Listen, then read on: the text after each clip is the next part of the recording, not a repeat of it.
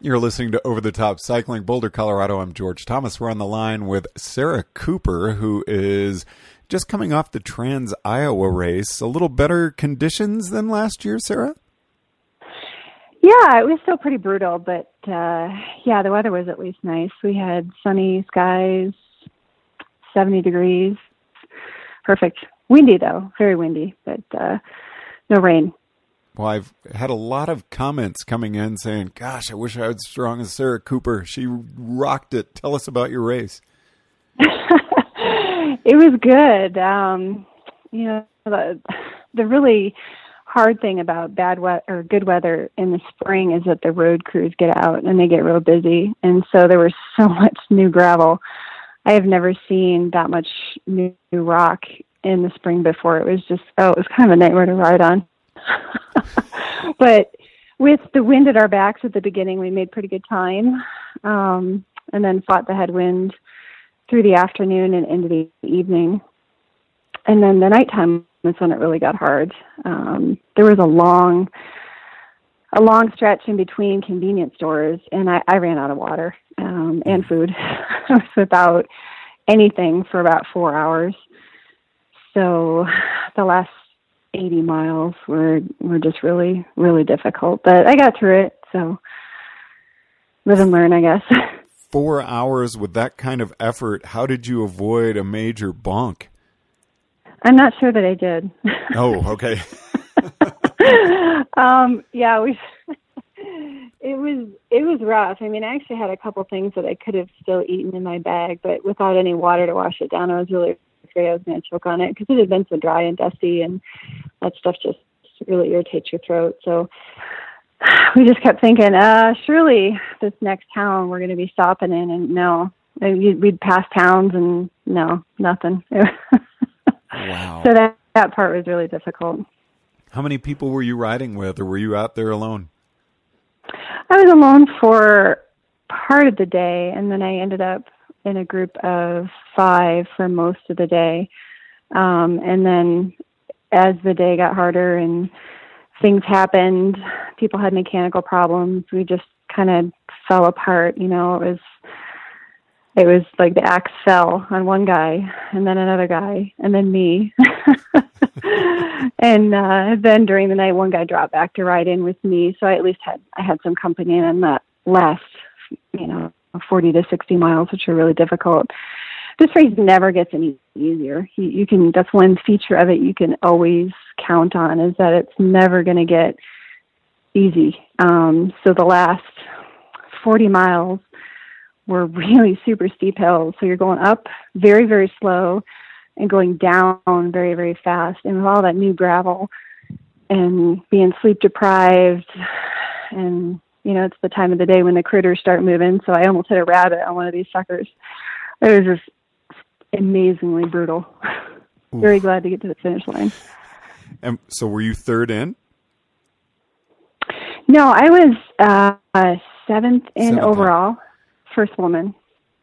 Did you talk to the organizer afterward? I mean, he had to be a little happier this year than last year. Yeah, I think he was happy to have some finishers this year. Um, the race is what it is. He puts together a hard course every year, and if people finish, that's great. And if they don't, then that's just what it is. It's what makes this race special, and it's why it's such a huge accomplishment to finish it because sometimes you just can't finish it. so, um, yeah, I think I think he was happy to have a have a year of finishers. So, how many people were out there this year? Well, 120 people got in, and there was quite a bit of attrition before the start. I think I think they had 80, 89 starters. I'm not sure if that's an exact number or not, but um, yeah, it was less than 100. So a small year. And how did the course compare to previous years? Well, I didn't see a whole lot of 11. um, relative to the the 10th edition, the the hills were a little bit more spread out. There was quite a bit of the steep stuff. In 10, it was relentless. It was nothing but up, down, up, down, up, down. It was like riding on the blade of a saw. This year, there was actually a little bit more of the longer, gradual climbs. Um, and it, he added a few more miles, I think to to make up for that part being a little bit easier. But once you add in the wind and the, the fresh rock that we were riding on, it I wouldn't say it was even a little bit easier. It was it was just as brutal. It was just brutal in a different way. And what was your setup this year? I rode a Specialized Crux with uh, HED Ardennes plus wheels. Um, really not a lot different than what I've been riding at all. I, I, I used to have aero bars in the front of that, and I, I've taken those off. I, I really don't use them very much on gravel. So, yeah, it was pretty much the same setup I always ride. That's funny. I was just going to ask if you use aero bars when you're on the gravel. So obviously, sometimes yes. Yeah, I have two gravel bikes. One bike has aero bars and one doesn't. I find that in the spring I can't use them at all. There's just too much rock on the road. um, in the fall, when the gravel is kind of driven off the road, it's it's a little easier to use them. So I, I just used the bike that didn't have them for this race. And then I wouldn't have been able. I wouldn't have been able to use them for even five minutes. it was that rocky. Like what kind of a lighting system did you have? I used a Dyno Hub light. This was the first time um, I'd ever used a light like that. Um, I'd had trouble with my lights in previous races and wasted time, and um, I've actually had training rides where the batteries died and I had to stand at a gas station and wait for the sun to come up before I could keep riding. So I ended up going with that since um you know, there's really not a lot that can go wrong with that system. You pedal, the light the light goes on. so it was it was perfect. I couldn't have asked for anything to work any better with that. And this was sort of a training ride. How did you feel about your fitness as you're what now, 45 days away from the start of Race Across the West? Good, good. I felt strong the whole time. Um, I kind of knew that I was going to end up starving at some point, so I didn't ride too hard on the front end. I rode just hard enough to get a good good break off the front of the field and and be in a good position. Um, but yeah, knowing that I was going to end up starving out there, I just yeah, I don't want to ride too hard on the front end. But no, I felt really good.